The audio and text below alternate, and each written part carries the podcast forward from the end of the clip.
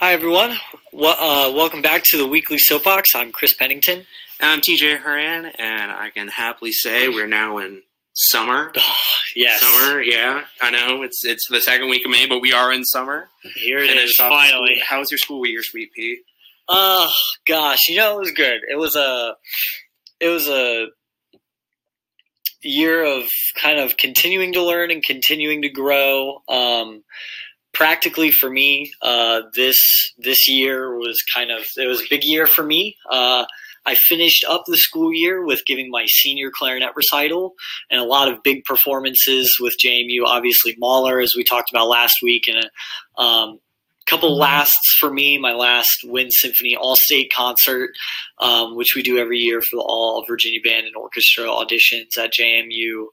Um, so it was a it was kind of a year of of learning and really honing um, my skills and my myself to get get myself really prepared um, for the next step. Which the next big thing on my plate is auditioning for grad schools, which will be coming up in the fall and winter. Um, What do you think about applying?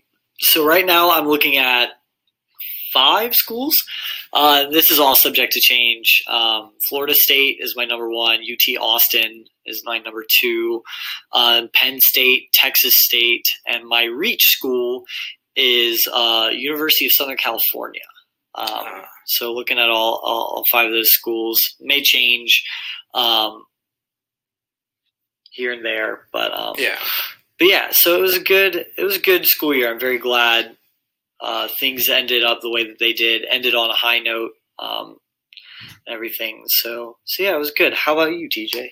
Um, I uh, I started off the year. I declared a new second major in political science, um, in addition to a history major. Um, because I, I after talking with my advisor, I decided I really wanted to go into like public policy and think tank research and that sort of stuff. And I was like, political science would really help me do that. Um, and then, like by sheer coincidence, I was on winter break. I was just going through the JMU Jobs website because I didn't actually I was just going to apply for one. I was like, well, you know, I wonder what they do offer on campus. I found this research assistant job at the center on JMU campus I've never heard of, called the Center for International Stabilization and Recovery, or CISR.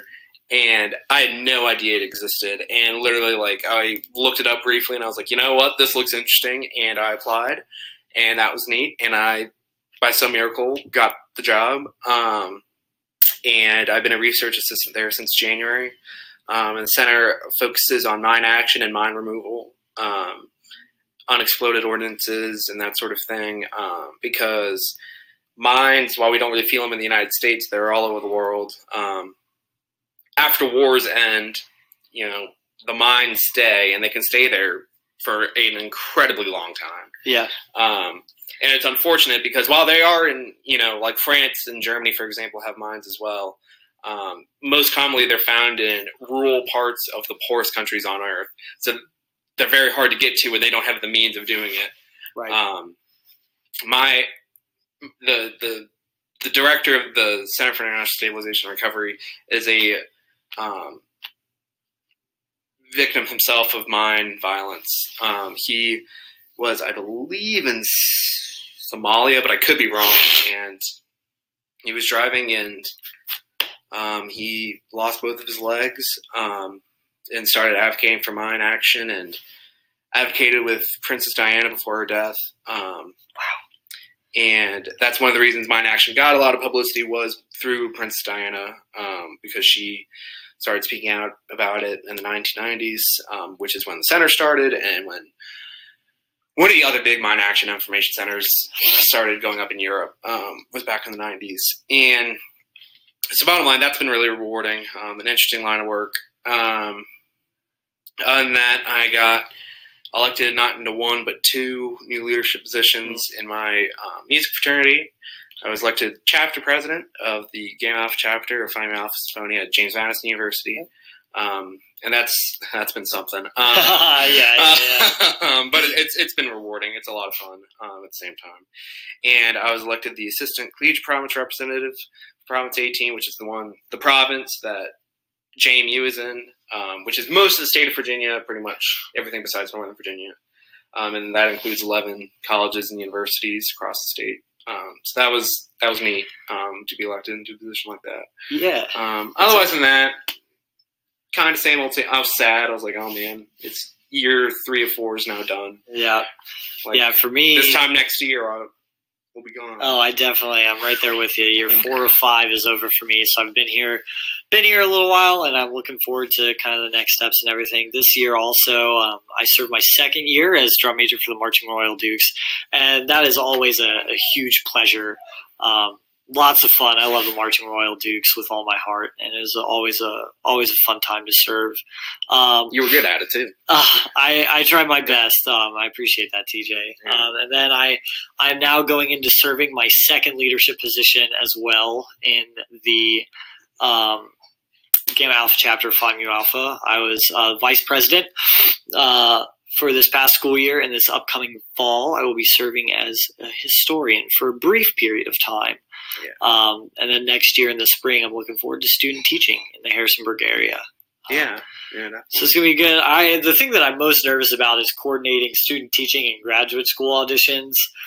So that'll be an interesting time. It'll definitely keep me busy in the spring. But I'm looking. are you excited to- to student teach? I am. I'm a little nervous about it. Yeah. Um, I have to say.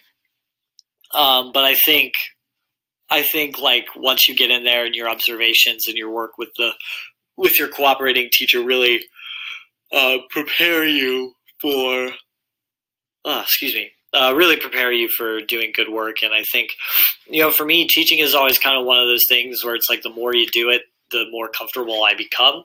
So I think once I get to that, really get into it, I'll be I'll be just fine. I'm a little nervous about it, but I think I'll be okay. Yeah, and you know it, it nicely segues into our one of our two questions for today. Um, it's Teacher Appreciation Week, um, throughout like across the United States. Um, so, who is the most effective teacher and or professor you have had, and why? Um, I think there are uh, there's so many educators in, in my life that have been really influential. Um, first, uh, I have to give a shout out to my clarinet teacher in high school, Ralph Skiano. Uh, he's currently the principal clarinet uh, of the Cincinnati Symphony Orchestra. Um, basically, really did a did a good job with me preparing me for college and and making sure that I I was in a good place and also just really like fostered my passion for clarinet. Um, that coupled with uh, my band director in high school, um, Miss Amy Birdsong, who is actually now one of my directors at JMU. She was my band director at uh, Hanover High School, um, and now she's the assistant director of athletic bands at JMU here. Uh, she just got that job this past year, and this she just completed her first year at JMU this year, and it's been really cool having her on staff. And, and she was very influential in my decision, not only just to pursue music, but really to pursue music at JMU. She's a huge advocate. She's a JMU alum, alumna, and, and she really talked highly about the university and really, you know, again continued to foster.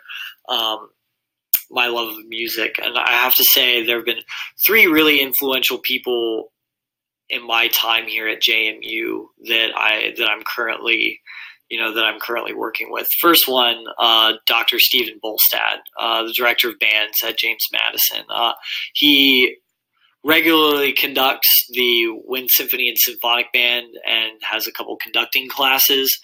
Um, he's basically taught me everything that I know about you know being a good musician and what and what it means to be a musician. Um, I I love and respect that man to the utmost you know utmost level, and and he's a incredibly incredibly talented and smart.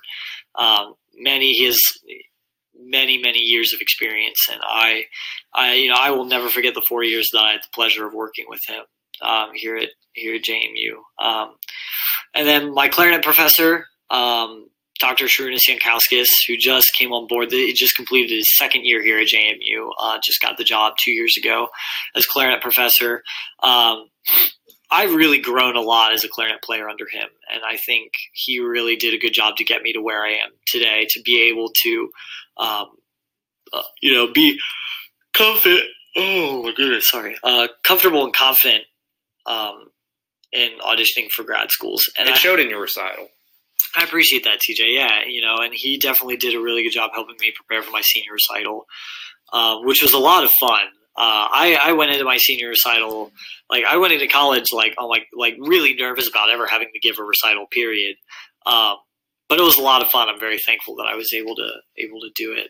Um, and then I think my favorite professor that I've had at JMU outside of the School of Music, I have to say, is Dr. Dr. Andrew Witmer, um, my History 225 professor this past semester at um, at JMU, and I don't know, just the way that he taught history uh, was very, very interesting. Obviously, you know, history can be taught in very, very many different ways.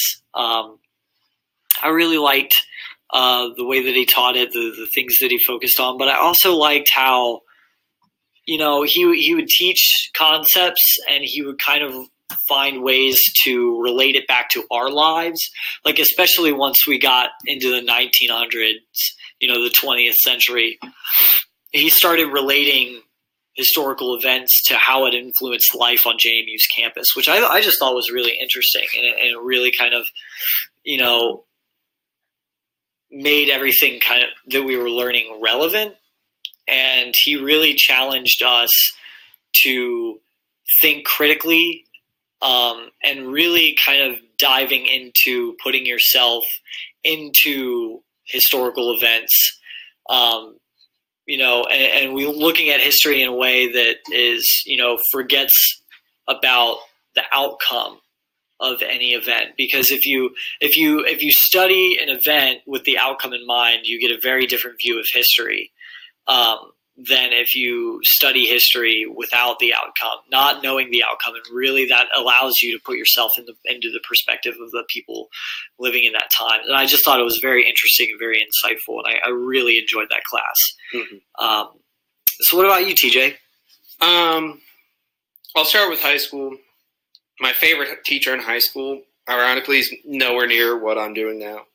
She was my senior year English teacher. Her name was Wendy Vu. Um, and Miss Vu, she was one. The my high school had some. A lot of schools have the AP Advanced Placement Program. My school had its kind of similar IB International Baccalaureate program. Um, and she was one of the IB coordinators. So she only taught one class, and I just happened to be in that class and she just rocked. Like there was just no other way to say it. She was just she of any English teacher or professor I've ever had actually kind of got me excited for English and like some of the things we were doing in that senior English class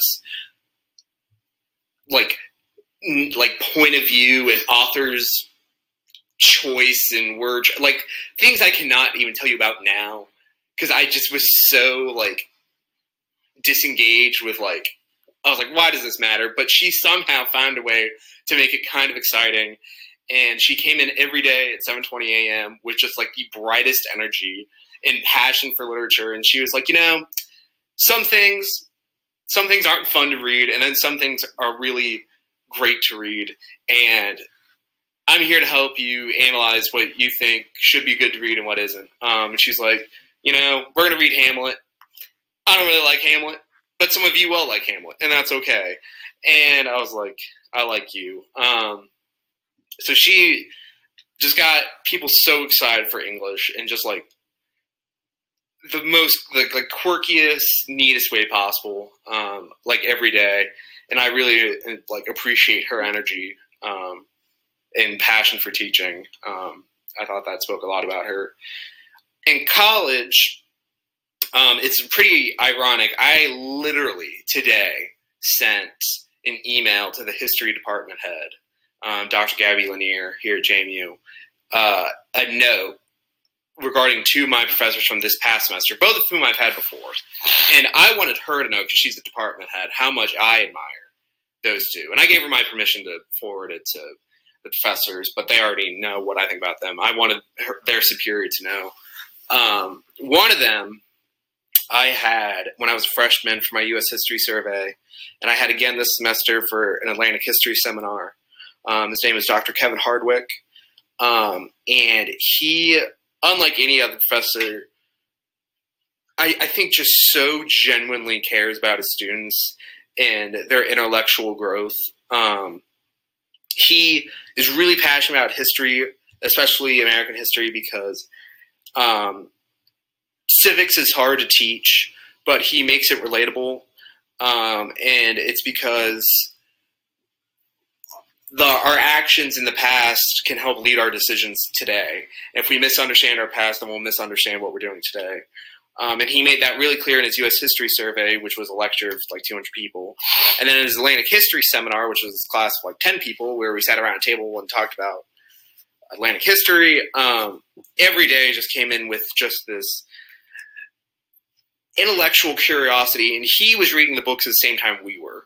Um, so he was doing the process with us, um, and he was able to garner discussion that was really thoughtful. And I left every single day. I, I left fulfilled, but I also left with a lot of questions. And it wasn't always necessarily limited to Atlantic history. It a lot of the time was just more about the field of history in general, or excuse me, discipline of history. And um, to me, that's what makes a good seminar when you literally walk out with more questions than when you went in for the for the right reasons. Um, and I I just admire him so much um, and how he taught his U.S. history survey and his Atlantic history seminar um, because I thought he did a really nice job with both. The other history professor who I really really admire, his name is Dr. Steve Guerrier. He um, I had him last fall. I had him in a 400 level class for history. So there was only about 15 people in each. The one in the fall was U.S. history for the 30s and 40s and 50s, and this semester was 60s and 70s. Um, and this semester, for the 60s 70s course, um, it was second block, so it only met for eight out of the 16 weeks, but it met for a longer period of time, um, like the equivalent of two class periods a day.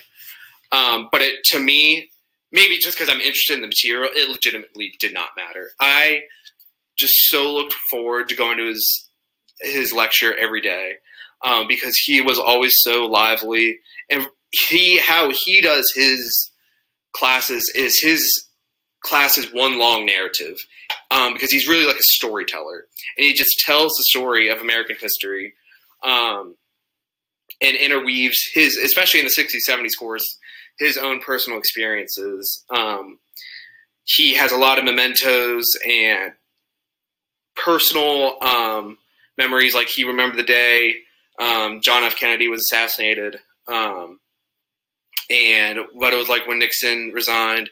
Um, and he has all these mementos and all that um, interesting material. So he, despite the fact it was just one big lecture, it literally felt like he was just telling us stories about history. Um, and I walked out of that class. I my main interest area um, as a student is American history in the 60s and 70s. I left even more thrilled about the 60s and 70s, and we didn't even get to everything. Um, so I really love that man, and it's disappointing that I, I don't I don't think I'll be able to take them next year. Um, maybe in the spring, but definitely not in the fall um, because they are two of my inspirations um, as historians. Um, and I wanted their department head to know because um, that's how strongly I feel about how they, I think, are two of JMU's best assets in general. Um, but anyway, that's that's the most effective teachers I've had. Um, but we also had graduation last Friday and Saturday. Um, so I'll start with you, Chris. In the spirit of graduation, you know, neither of us graduated, but obviously we can think about this. What is some advice you would give to your 15 year old self? You know, before you came to college, you know, still in the fresh high school. You know, I, I think about this a lot, and I, and I think this kind of goes back to our previous topic about reflection. I think it's important to think about this kind of thing um, because it acknowledges growth in yourself. Um, and while I think everybody should be. I I think I think uh, just humans in general should fear satisfaction because it means that you have no room to grow anymore. And I think that's a true waste of potential. Um, so I, I reflect on this question a lot as just kind of, you know, while we need not be satisfied, we should we should recognize and acknowledge and um, look back fondly on our progress and our growth as as humans. And I and I think about this question a lot, and it changes a lot. Um, it changes a lot. Um, and there's so many things that I could say, but I think my biggest piece of advice that I would give to myself as a 15 year old is you're never done learning. Um, when I got to my senior year, by the time I had actually, by the time I was 15, um, I already was in the Richmond Symphony Youth Orchestra's top orchestra. Um, I was principal clarinet in Hanover's Wind Ensemble. Uh, Your high school, and, yeah, and, and, my high school's wind ensemble. I was, you know, top three in district band uh, for three years. Um, I, you know, sophomore year I was second, junior year I was third, senior year I was first. Um, you know, I've been all state eligible for all state audition eligible uh, for three years, which basically to be eligible for all state auditions, you have to place in this top certain percentage of your of the ensemble from or of your instrument for district band. So for clarinets, it was six. Um, you know, uh, and I I was already on track to being a very very successful musician in high school, but I think that bred a lot of at, at it, having that at a young age bred a lot of complacency in me as a musician. And while I think I learned a lot from that, and I'm very thankful that I kind of went through the ringer my freshman and sophomore year of college, I got my butt kicked a lot. Um, in the school of music just because I didn't know how to practice. I was I didn't really practice much in high school because um, I was already just kind of there, you know, for where I needed to be in high school, and I I think that stunted my growth a little bit as a musician in high school. Um, and it, and it required me to play a lot of catch up. Like I'm fi- I'm finding that I have to do a lot more practicing um, than some of my colleagues in order to kind of achieve at the same level. You know, I you know will have you know we usually work out of similar etude books, all of us in the studio, and it'll take me sometimes two or three weeks to learn an etude. Where you know some people are doing two and three etudes in a week. Um, so I'm still catching up a lot, and I'm still feeling the brunt of that. So if I could go back and do tell my tell myself anything, it would be that you're never done learning because I kind of thought that that was it, that I had achieved everything. Um, and I and I wish I, I wish I at least acknowledged the fact that um, things were going to get, you know, I, I, was not done growing. I was not the musician that I was meant to be yet, and I'm still not. I'm still searching for that. But I think it would have gotten me to start searching for that. Um, you know, I think that is a fundamental thing that we as humans need to realize is that we are never done learning. There's still so much more um, left, and, and, that's what really you know pisses me off, and, and, and you know, pardon my language, but you know, really makes me upset in modern you know modern culture is you know people being unwilling to grow, and that includes things like taking criticism and being able to be knocked down a little bit in order to get back up because we don't I, you know, I, I don't think we learn from our successes. I think we learn more from our failures, because um, naturally humans learn by doing. Um, what do we fall when we? What do we do when we fall down? We get back up. Yeah, we get back up, and that's you know that's the same thing for even biological processes like how you how muscles grow. You know, you have to break down your muscle fibers in order for them to grow back stronger. That's why we lift weights and do things like that, or you know why we run distances. So we're building up everything, and in order to build up stronger, you have to be torn down a little bit. So, you know, I think, and that also just kind of encourages curiosity. You know, you're never done learning, so be curious. Be um, involved in your own learning and take ownership of the things that you don't know.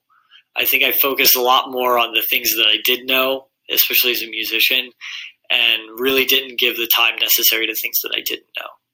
Yeah. What about you, TJ? Um, if I was 15 or I guess still in high school, I would say to myself, you do not know what you're going to do with the rest of your life. Um, you are 16, 17, 18, 15, whatever years old. It is very, it's not rare, but it's it's more common to change your mind about what you're going to do than not. Um, and it's something my late grandmother tried to tell me before she passed. Um, she was like, "Don't think you're bent to just one thing." And of course, at the time, I didn't listen. Um, but when I was, you know, 16, 17, 18, my junior and senior years of high school, I was in the core classes, but then I was in my main band class, a practice period. I took a period exclusively just for practicing. And then my junior year, I was in music theory, and my senior year, I was in guitar because I was just so committed to being in music. And I, I auditioned at a few schools, got in, got into JMU, and I didn't even make it to the school year to take music classes because I changed my mind. I was like, you know, maybe this isn't what I want to do, and that's carried with me in college. I after I initially uh, left music, I was in history and secondary education. Then I dropped secondary education. I added. I see. I, I changed so much. I've lost track. And then I think I added like SMAD. Dropped SMAD. Add poli sci minor. Elevated the poli sci minor to a major contemplated doing a public policy minor, contemplated doing uh, other minors, and because I, you know, I just have not. I'm still trying to find my place. You know, if I was 16 years ago, 16 year old, 16 year old again, I would say you're going to go be a high school band director, and now I want to go do research at some think tank in Washington D.C. You know, it's and I didn't have to I didn't have to fail in any of my areas of that I initially thought like you know I thought I wanted to go be a history teacher. I thought I wanted to be a journalist. I thought I wanted to go do a bunch of things. Um, but over time it just kept changing and I kept changing views and I guarantee you they're probably going to keep changing. Um, now eventually yeah you kind of do need to stick around with one um, to make a productive living um, but you know I there were so many class instead of you know maybe at that practice period and the other music class, you know maybe I should have taken psychology or world religions or economics or something, um, something else to kind of like enlighten me to something else, um, because all those things are things I'm interested in. I just never got a chance to take because I was so committed to what I was doing at the time. Um, I don't regret those those classes I took. I loved being in a bunch of music classes when I was junior and senior. Um, but um, don't don't put all your eggs in one basket necessarily because it, it might change. Um, as, as a lot of criticism as the JMU General Education Program gets, uh, a lot of people make their decisions about what they want to do with the rest of their lives because of classes they take in Gen Ed. Mm-hmm. Um, I cannot tell you how many people I know who have taken um, either you know physics or uh, geography or um, history or English or any of those, you know, they come in undecided or they come in thinking they really want to know what they're going to do, and then they completely like take one gen ed class and they're like, oh man, no, I'm not doing what I want to do.